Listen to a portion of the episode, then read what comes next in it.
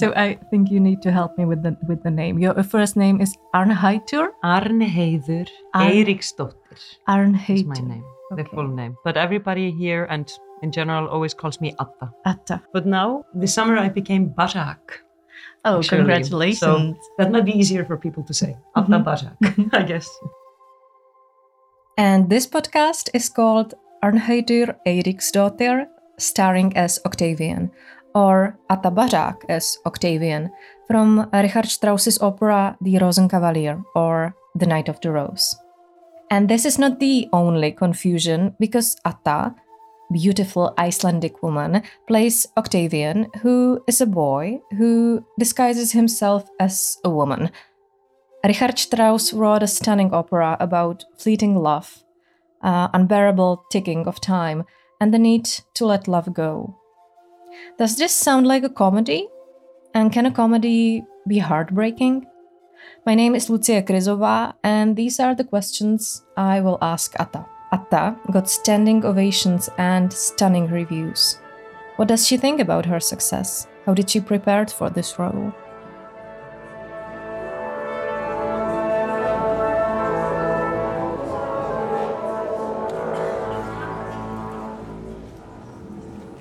Adda, we are here to talk about your role, Octavian, Yes. from uh, Richard Strauss Rosenkavalier. I think it's it's translated "The Knight of the Rose" in Yes, English. exactly. Yeah, Octavian is a man, or to be precise, is a boy. hmm yes, and that is actually a typical thing for me because the thing I usually do is to play teenage boys. For some reason, I don't know. I don't know if I look like it or what, but it's my destiny to play teenage boys.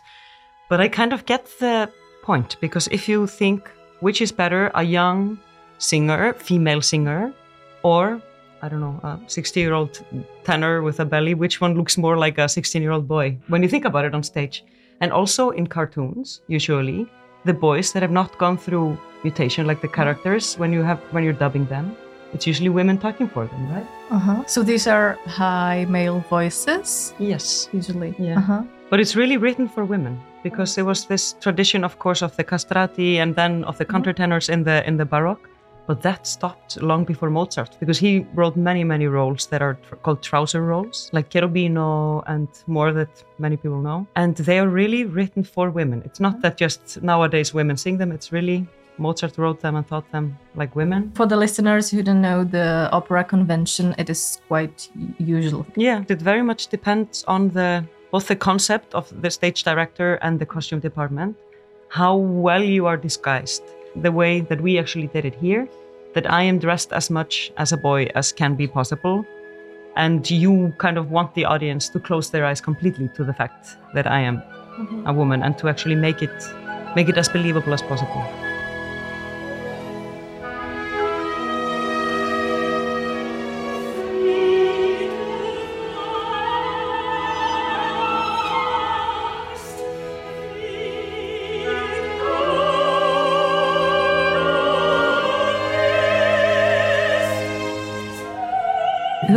Octavian? Octavian is actually a, a cow, a young man who has just all the money in the world and none of the worries, and is just completely led by his heart, or maybe a bit lower area, depending on how you think about it.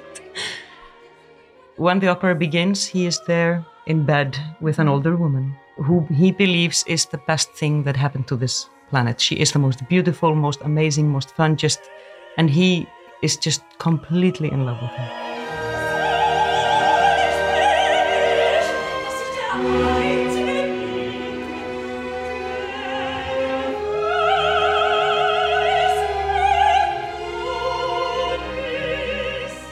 The entire beginning is just him saying how much he would never ever look at another woman.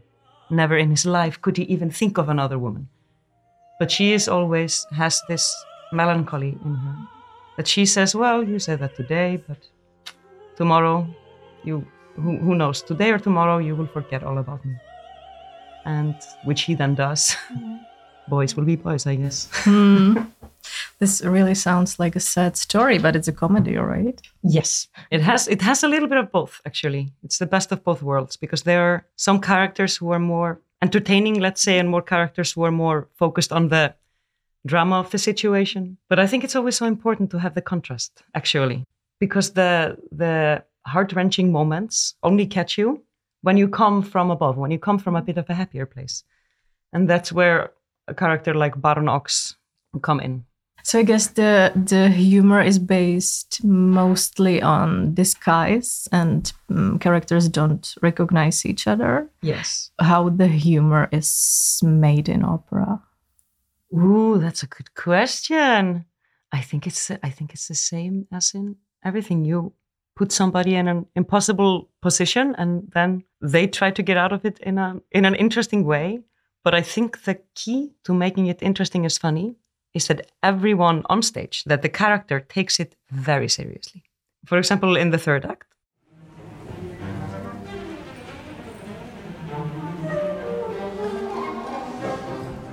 Octavian comes up with this great plan to disguise himself as a girl to make Baron Ochs look bad. And of course, they both are taking it very seriously. And it is actually uh, it's a funny thing for Octavian, but he also really does not want to to be alone in the bed with, with Baron Ochs. And Baron Ochs just wants nothing more than to sleep with this young girl. And I think through these extreme, then you get these clashes of the of the intentions, which creates the comedy. I think. Adda, many critics said that your acting is super excellent. How do you work on your acting? It's just about knowing enough. Because if you know exactly where you're coming from, why you're there, what's your goal, why you're saying it, and how, how you feel about every single thing you say, I think then it's already enough, actually, because your body knows the rest. In this production in particular, it was really great to work with Homoki on it. He spent as much time on the parts between the singing as he did on the spoken part. And I think the the little Zwischenspiel, the little inter, interlude between a couple of sentences in the third act, I think we spent hours just on how I will walk, how I will breathe, how I go to her, and and this is not very typical when you're working on opera because usually you're so focused on the singing and the orchestra and the everything.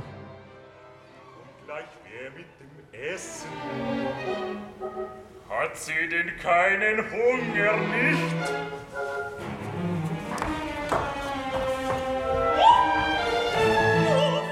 How was it to study opera in uh, Iceland? Because I have to say, I love music from Iceland, but I would say it's not most famous for opera, right? no, I think we have in total like five operas in Icelandic. And I don't, I wouldn't actually say that I studied opera in Iceland because our singing tradition is very, very choir based. And I was always singing in choirs mm-hmm. there and singing art songs and singing in churches. But then this move really to the opera happened when I went to study in Vienna. And that's where I really got to see at the Wiener Staatsoper and everywhere. I got to see what a real opera production looks like. Because even though we have it in Iceland and we are fighting to make it happen, we don't really have real opera house. We have an opera company, which does one or two productions a year, which seems very funny compared to the rich life you have here. I mean, so when you decided your heart is really in opera, you knew that your career won't be back home? Kind of, unfortunately, yes. Of course, it's a sad thing to know, but I can either work as an opera singer or move home to Iceland. Because, of course, you can kind of work as a singer, but you have to make every opportunity yourself. You can never you can never have a steady position with a monthly paycheck where you go to work the way that we have it here. But I have to say that's not the only reason I like to stay here in Prague. It's I just I I really love it. It's wonderful. Oh.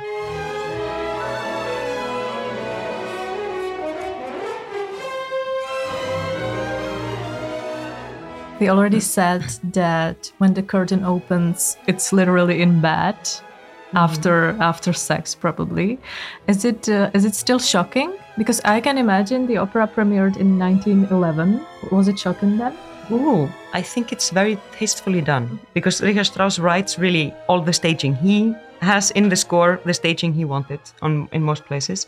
It's after the act, so to speak. it's not vulgar. But I don't know. I actually, it's a good question. Did you read anything about it being shocking? I actually read an article about the music Mm-hmm. that there was written that in the music before the curtain opens that you can hear an orgasm. Yeah, it makes sense. Yeah, and it's also very sensual.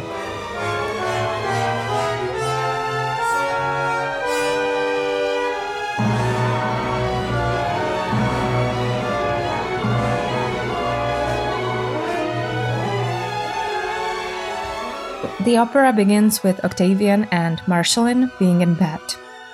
Maybe the thing which is more shocking about it is that they are not a couple, it is an affair, and she's much older than him.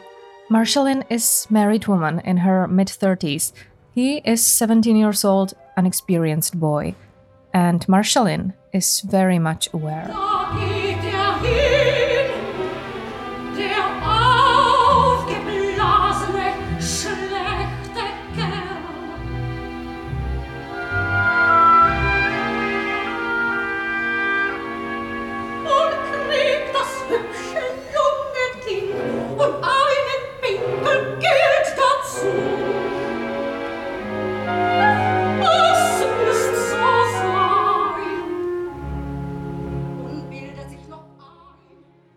Let's talk about what the Marschallin is singing about. She's singing about aging, right? She has a an aria in there where she sings about how strange the time is.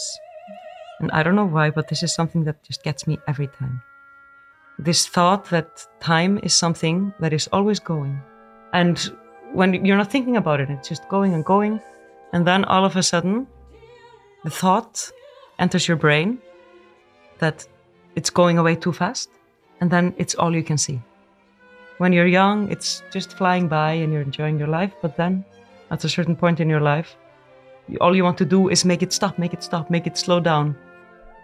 And she says, actually, in that aria, she reveals that she wakes up in the middle of the night and makes all their clocks stop so that she can feel like she is stopping the time. She goes around her, her palace and makes all the clock stop, clocks stop, and then she can breathe a bit easier. And it's it's such a sad thought but i guess something that most people can relate to right? It's something at least that i can relate to. Sometimes i wake up in the morning and i think oh my god it's already may. How did that happen? It's already 2023 how can this be? But at the same time the fact that she is saying that she is already this old ugly woman that is not desirable anymore. She's supposed to be 30 well two three four she's my age I don't feel like I'm old and ugly yet. I don't know. but but I guess in that time it was different because she already had this this time of adventure. She is married, she's settled down, she's no longer the young, exciting girl that comes and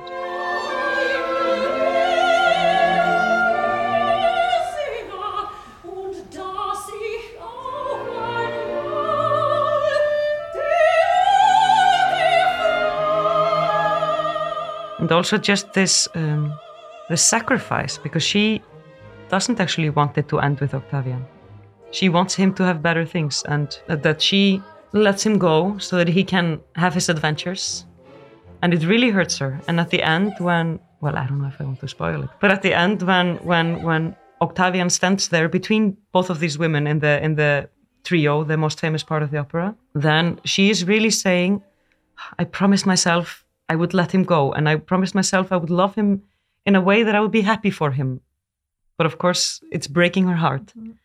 And because you established this relationship with the audience, that the audience sees themselves in her so much, I think that's why it's so heartbreaking, this trio, because you're really on her side and you watch her heartbreaking. And that's that's so strong. But I don't know how many women actually have been able to let go of their 17 year old lover, but but still this this too if you love something enough you have to let it set it free if it's for the best.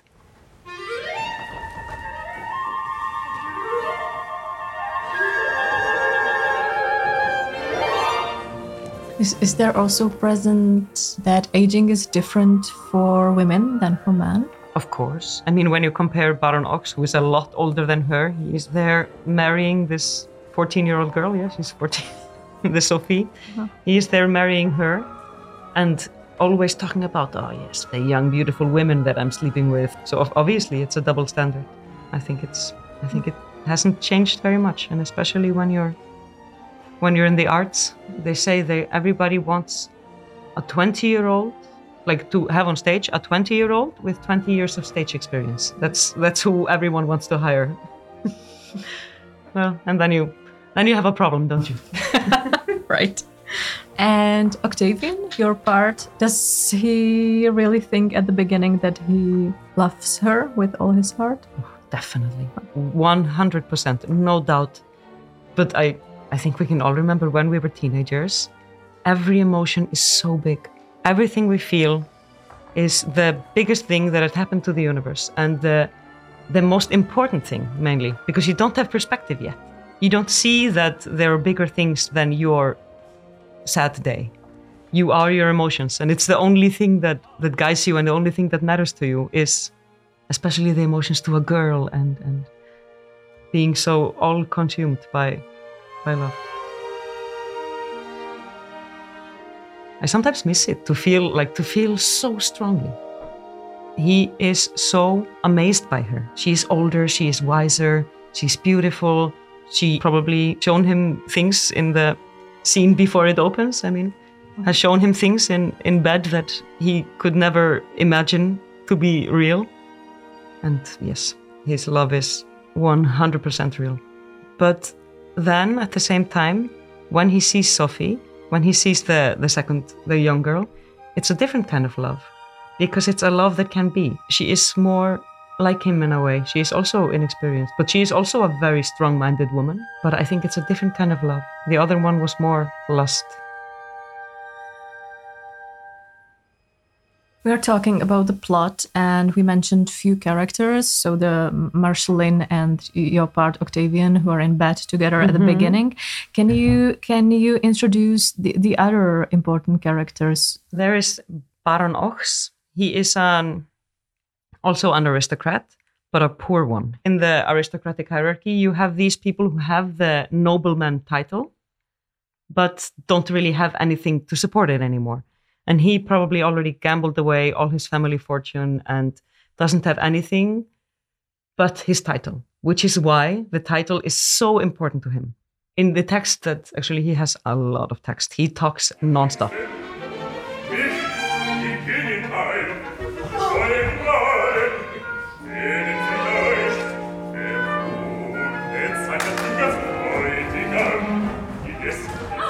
As I'm sure we all know these these older men who just talk, talk, talk, talk, talk, talk, talk, and actually don't say so much, but are, they just always need to dominate the conversation. And in his text, you can really feel that he needs to put other people down to lift himself up. But he is always saying, "Oh yes, these non-noble people. Why are they even talking to us? We are, us noble people are so important." Yeah, and his only way actually out of this poverty is marrying Sophie. And there come other two important characters. There's the Faninal, Ich präsentiere neue Gnaden, die zukünftige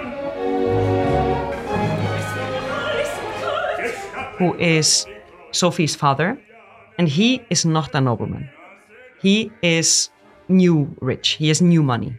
He's a businessman and has a lot of money, but is not noble. Which means he is always sucking up to the noble people. And it's the most important thing in the world to him to marry Sophie, Sophie into a family that has a noble name. Which is where the business transaction between Sophie's father and Baron Ochs comes from. But Sophie, of course, she's ready for this. She's just excited to get married, and she doesn't know that it's this old, disgusting, mean pervert that is gonna come through the door.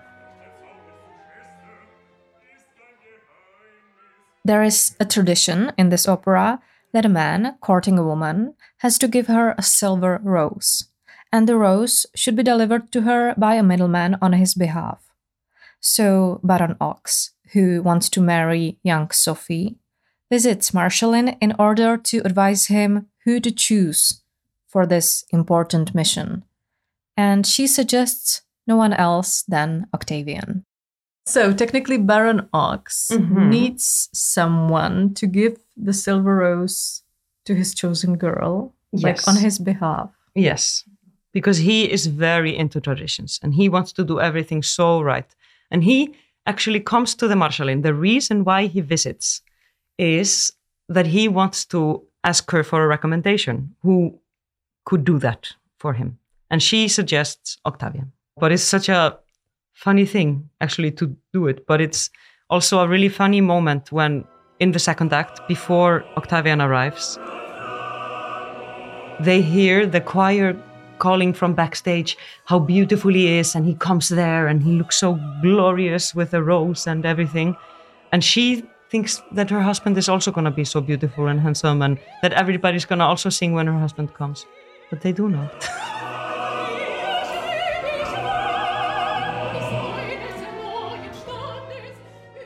In the end of the first act, Octavian hides himself, then he's disguised as a maid, right? yes And Ochs is hitting on him, like Yes. a little bit, okay. more than a little bit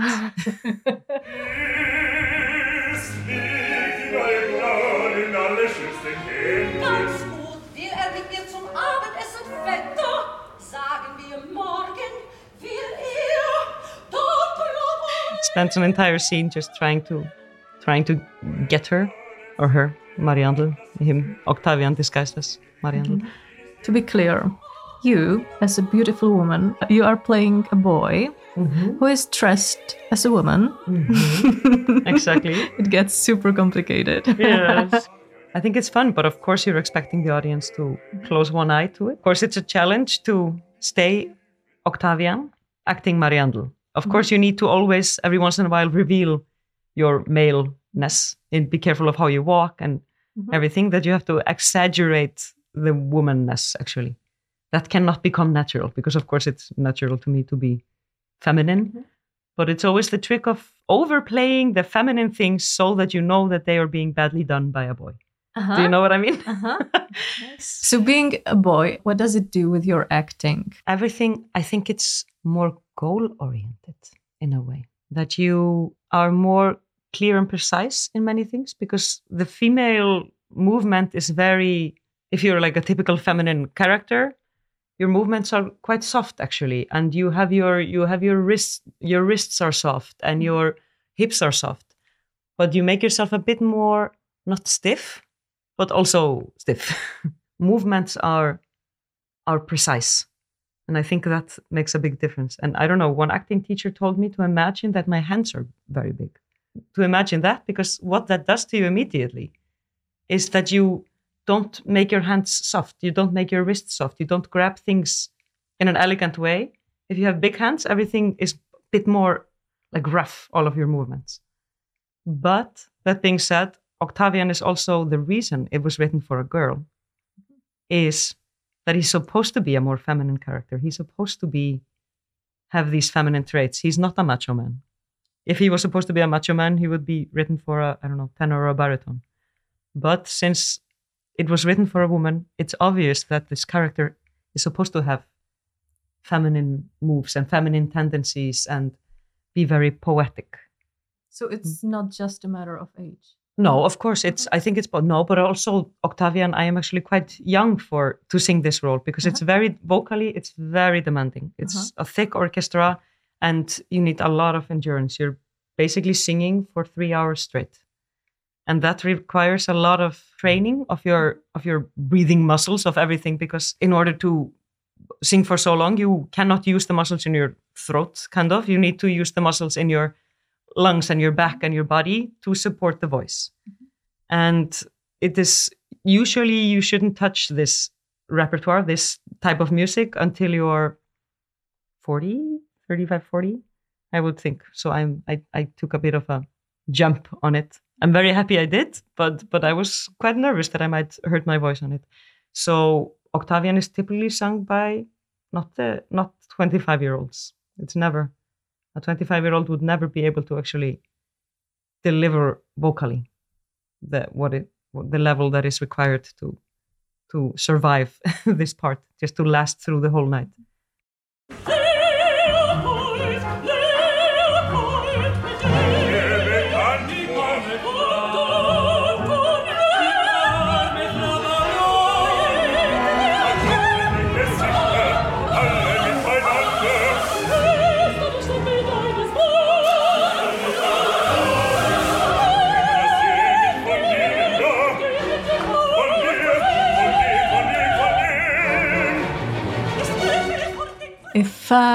Understand it correctly, that Mm-hmm. means you as an opera singer are like climbing a ladder, like jumping the ladder you could hurt your voice. Yes, that's a very big thing that very many singers do actually. It's a very because the voice is such a sensitive instrument.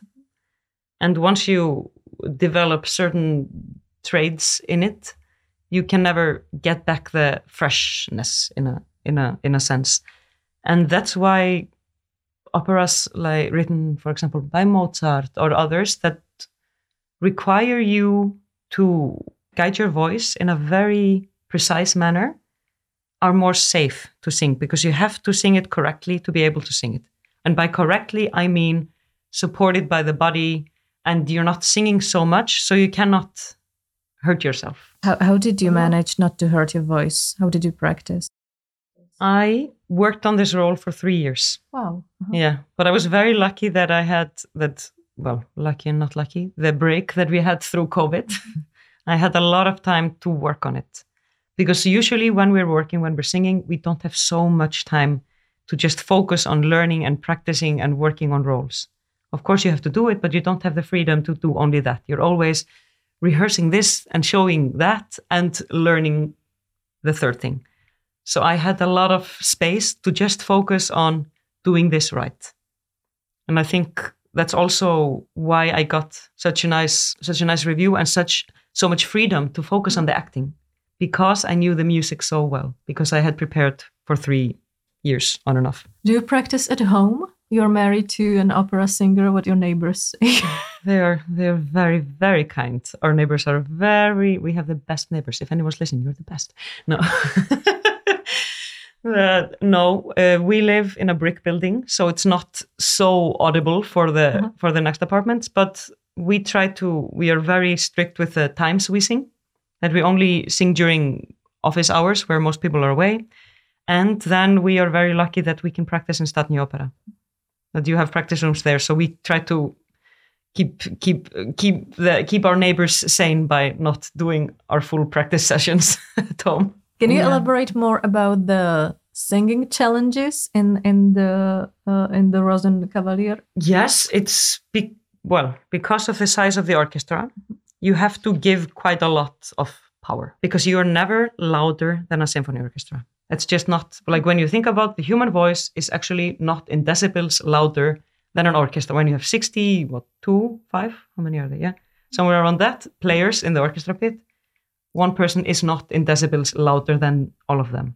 So you have to think smartly and you have to use holes in there because if you think of the symphony orchestra as a carpet of sound, you have to have a different sound that goes through it.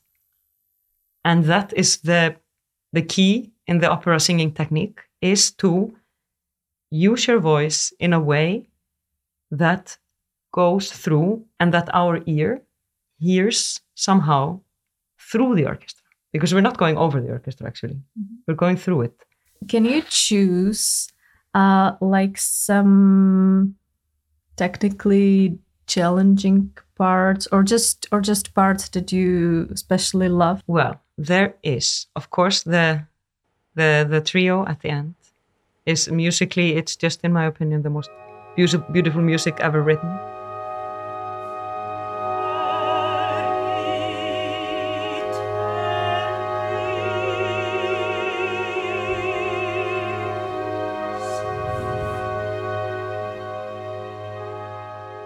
but it's also challenging because it's three voices singing completely different texts, having a completely different melody. So you have to always be aware of your colleagues that you're not covering them when you go to the high register or getting lost when you go to the low register. So it requires a lot of a lot of actually planning and thinking. And you need a line to go actually from one one voice to the other. So that you need to really think to hear them sing while you're still focusing on your own text, to hear the melody move. And then they're just notes were difficult to sing because they're high and long breaths to survive through.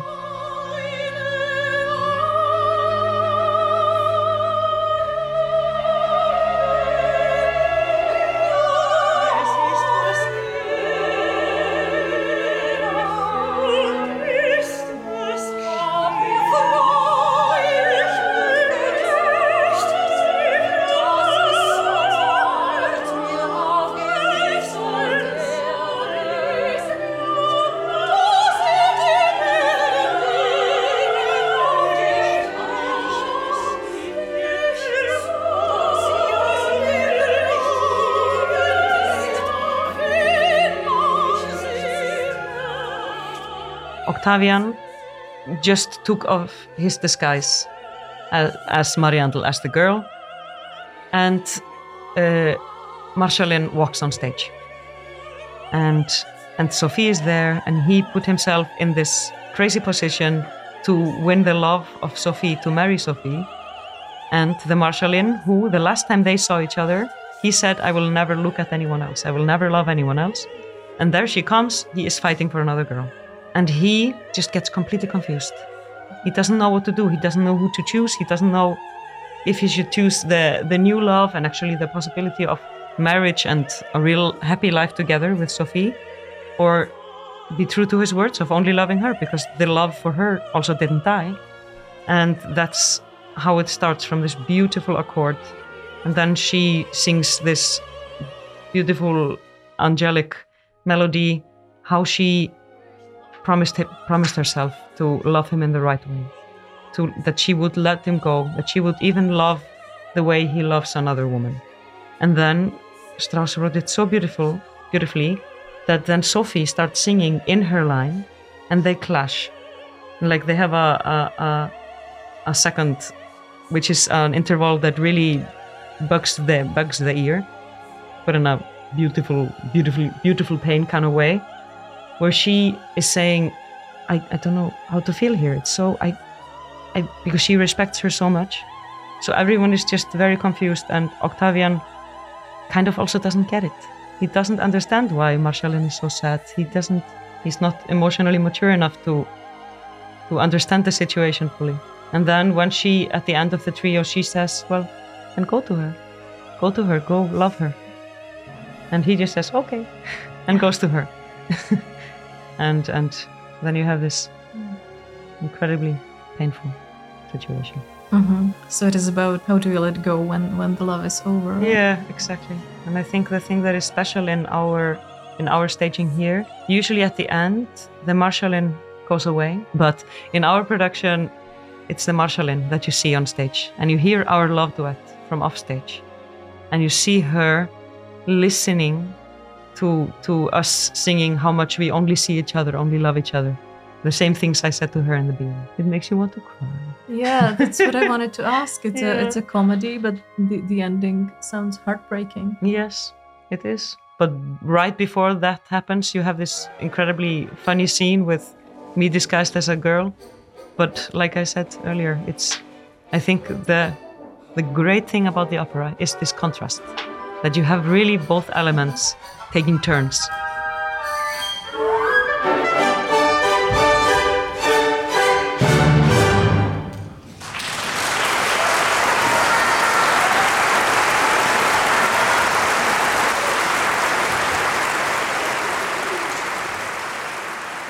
Adda, thank you very much. Oh, thank you for having me. And I also have to say that you speak Czech a little. So can Yes. you can you invite uh, the listeners in Czech?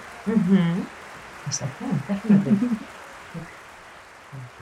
Vážení po- posluchači, ne, jak, jak se to řekne? Posluchači? Posluchači. Eh, Já bych vám srdečně, zr- srdečně pozvala na naší růžového kavalíra eh, v listopadu. Thank you so much. God, I could have prepared that sentence.